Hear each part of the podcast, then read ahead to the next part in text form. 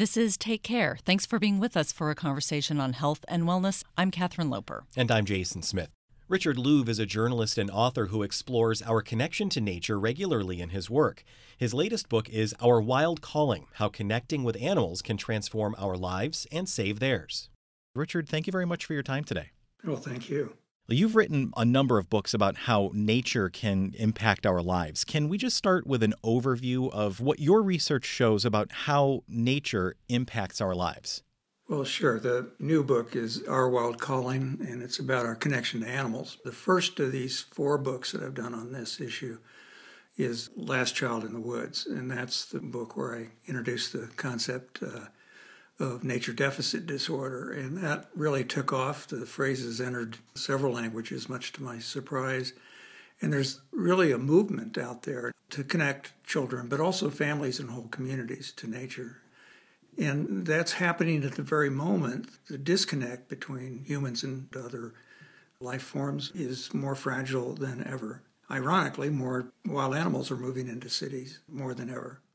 How does nature affect our health specifically? Well, there's been a lot of research. When I wrote Last Child in the Woods, I could find about 60 studies, good studies to cite. But that has grown now to around a thousand studies, almost all of which point in the same direction, which is psychological health, physical health, cognitive functioning, our ability to learn and, and uh, create, all of those things are very enhanced by more time spent in nature. And that's true in schools, that's true in our neighborhoods, that's even true for businesses. There's a whole new field of biophilic design that is emerging to create workplaces and schools and other places that incorporate nature specifically to improve the ability to pay attention and the ability to produce. The productivity goes up, sick time goes down. So it ranges from physical health being improved more than the same amount of calories burned in an indoor gym on a treadmill compared to being outdoors, the outdoors exercise, nature specific exercise. People get even better than they do when they're on uh, treadmills in an indoor gym. But attention deficit disorder, that's some of the most in- impressive research there. And so many kids have been diagnosed with that, and sometimes it's true but a lot of times they need something else. They've been cooped up in these cubicles that we that we call schoolrooms. And the minute many of these kids get outdoors, the teachers report I've heard this line over and over again from teachers all over the country. They say, when I get the kids outdoors into a natural setting to learn, the troublemaker becomes the leader, not just well behaved, the leader. So I wonder how many leaders we're wasting by keeping them inside all the time. Yeah, in your research, did you find a reason why people just do better when they're outside? Is it just as simple as you go outside and you feel better? Well, there are some theories. We don't know why. There's the theory that E.O. Wilson at Harvard has, which is the biophilia hypothesis, which holds that we are hardwired, we're genetically wired to have an affiliation with the rest of nature, and we need it. There's another theory about attention retention, and that holds that the kind of attention that we use when we're paying attention to a screen all the time is fine, except you burn out. And that the best way to relieve that burnout is to use another kind of attention, to use other parts of the brain. And the researchers there say that the best place to do that, the best way to do that, is simply go outside in some kind of natural setting. And that gives the brain time to recharge. It doesn't take very long. So there are theories. My theory also is uh, that people who study, the scientists who study the human senses, no longer talk about five senses. They talk about conservatively nine or 10. And some of these scientists say that human beings have as many as 30 or more human senses. They all have names. And that we're spending a lot of our time blocking out those senses. We're creating learning environments for kids and working environments for ourselves in which we stare at a screen and in order to concentrate on it, we quit paying attention. We quit using all of those senses. In fact, we purposefully block most of them out. Now, I don't know about you, but that seems to me to be the very definition of being less alive. And I don't know any parents that want their kids to be less alive.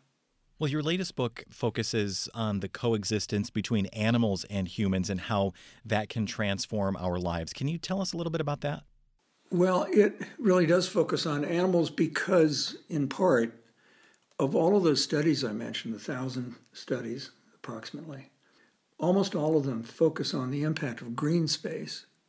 Very few of them focus on the impact of wild animals. Now, we do have research that I report on in the new book about the effect of domesticated animals on us, our dogs and cats and companion animals of other kinds. What we don't have is what happens to us when that raccoon walks through the backyard or that coyote that we encounter. Yes, there may be some danger, but I believe, based on about 100 stories that I collected from people, that yes, while danger may involve be involved in some of these wild animal encounters, the payoff is extraordinary. People really do report, you know, like lightning, a sense of awe and wonder, and their senses come alive. You talked to a lot of people for this book, including theologians, and you just mentioned something interesting, talking about how this is often a sign of something bigger. Can you talk a little bit about the spiritual connection between humans and animals? Human beings have talked about that forever. We don't talk about it much anymore, but certainly our ancestors talked about that. They told stories around the fire of the encounters they had that day. Sometimes they acted them out, sometimes they danced the story or became the bear, in a sense. And they felt much more connected to something larger through other animals. I tell the story of an encounter I had. I was in my boat, electric motor, very quiet, and I noticed on the shore a couple vultures eating uh, a dead carp. I moved up really cautiously and quietly to them, and they were not vultures, they were two giant golden eagles. And so for quite a while, I just watched them, and they watched me as they ate. Their eyes never left mine. And I felt something happen. I don't. I can't speak for the eagles. They might just have been wondering if I was uh, edible. But I went home and I told my younger son, who was home from college, about that. And I said, You know, Matthew, whoever I say I am, I'm not. Whoever I was in those moments is actually who I am. And I don't have the words to describe it. This is beyond human language. I did a lot of research on uh, how older religions and uh, spiritual teachers and indigenous people view that thing that happens. And they talk about it often. And certainly the people that tell their stories in the book talk about it. One way to describe it is uh, Martin Buber, the great intellectual. I always have to be careful not to say Justin Bieber.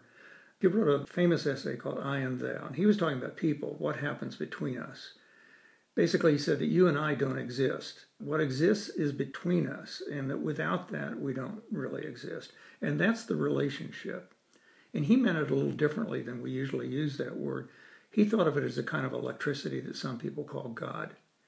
That's what I felt. And that's what just about everybody that I interviewed or collected their stories or they sent me their stories, everything from hardcore scientists to teachers to kids, they all described that one way or another about that change they felt. And once you have that feeling, and most of us did when we were little, you want to have it again. And it has an effect on your life. There's been a lot of research that's shown that animals like dogs can help young people, teenagers with depression and anxiety. And we've seen more and more people bringing service animals along with them or comfort animals. And a lot of college campuses hold anti stress events for students and they bring in dogs for people to pet. How can interacting more with animals help these feelings of loneliness or depression? Well, uh, in Our Wild Calling, I talk about the epidemic of loneliness in the world medical folks are saying now that loneliness may be about to surpass obesity as a cause of early death. And that's an extraordinary thing. And they're not just talking about suicide, they're talking about all the diseases that are associated with human isolation. And this is a new phenomenon. And one of the studies on this shows that the younger the generation, the more lonely it is. Now that's astonishing because it used to be the other way around, and suddenly it's flipped. And what does it say about a society in which the youngest of us are the loneliest? I think that that loneliness can be attributed to a lot of things too much time on Facebook, all the things you usually hear. But in our wild calling, I suggest that it's rooted in a much deeper loneliness, which is species loneliness. The urban parks that have the best benefits for human psychological health happen to be the ones with the highest biodiversity, with the most plants and animals. That's no accident. I think that as a species, we are desperate to not feel alone in the universe. Why else would we look for Bigfoot? Why else would we look for intelligent life on other planets when Stephen Hawking tells us that might not be a good idea to find? We're desperate to feel this sense of connection with other life. And increasingly, we don't get it. And I think unless we turn that around, two things are going to happen. One is that we are going to become by far the loneliest species. We may already be that. And the other thing is that we'll lose our connection to other animals and we will not protect them. So it becomes a vicious cycle at that point. The students at your campus who are doing that intuitively know that. I mean, we know that we have this species loneliness. We're lonely for other people, but we also have this need for connection to other animals. And that may be the fastest growing form of self medication that's not drug related in our culture right now is our connection to animals. There's more dogs than there ever have been. There are many of these organizations cropping up to connect people to other animals. You're calling for a transformation of how we view our environment. Can you talk a little bit more about that? Why why do we need to change the way we view our environment? Well, because the way we're viewing it now is not working out well. I mean, we're destroying the very thing that nurtures us. And I think that this is a new stage that environmentalism, conservation, needs to move into. Increasingly, environmentalism, conservation talks about data, the number of inches the sea rises, the number of endangered species. It's always about the numbers. Biology in school has become more math than life for many kids. And there's nothing wrong with that and nothing wrong with microbiology, but starting at the college level and on down, traditional field studies and biological knowledge has been pushed aside for creating things in the lab that we can commercialize. So I think that unless we find our heart again, in a sense, and that heart is connected to other life, then the environmental movement will die.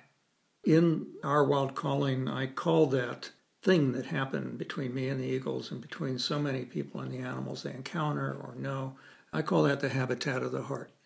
I think there are two habitats. There's a physical habitat that we pay a lot of attention to and try to protect as we should. But then there's this other habitat, the habitat of the heart. And if one of those two habitats goes, so does the other one. If you sense a sense of urgency in my voice, it's there. We need to pay attention.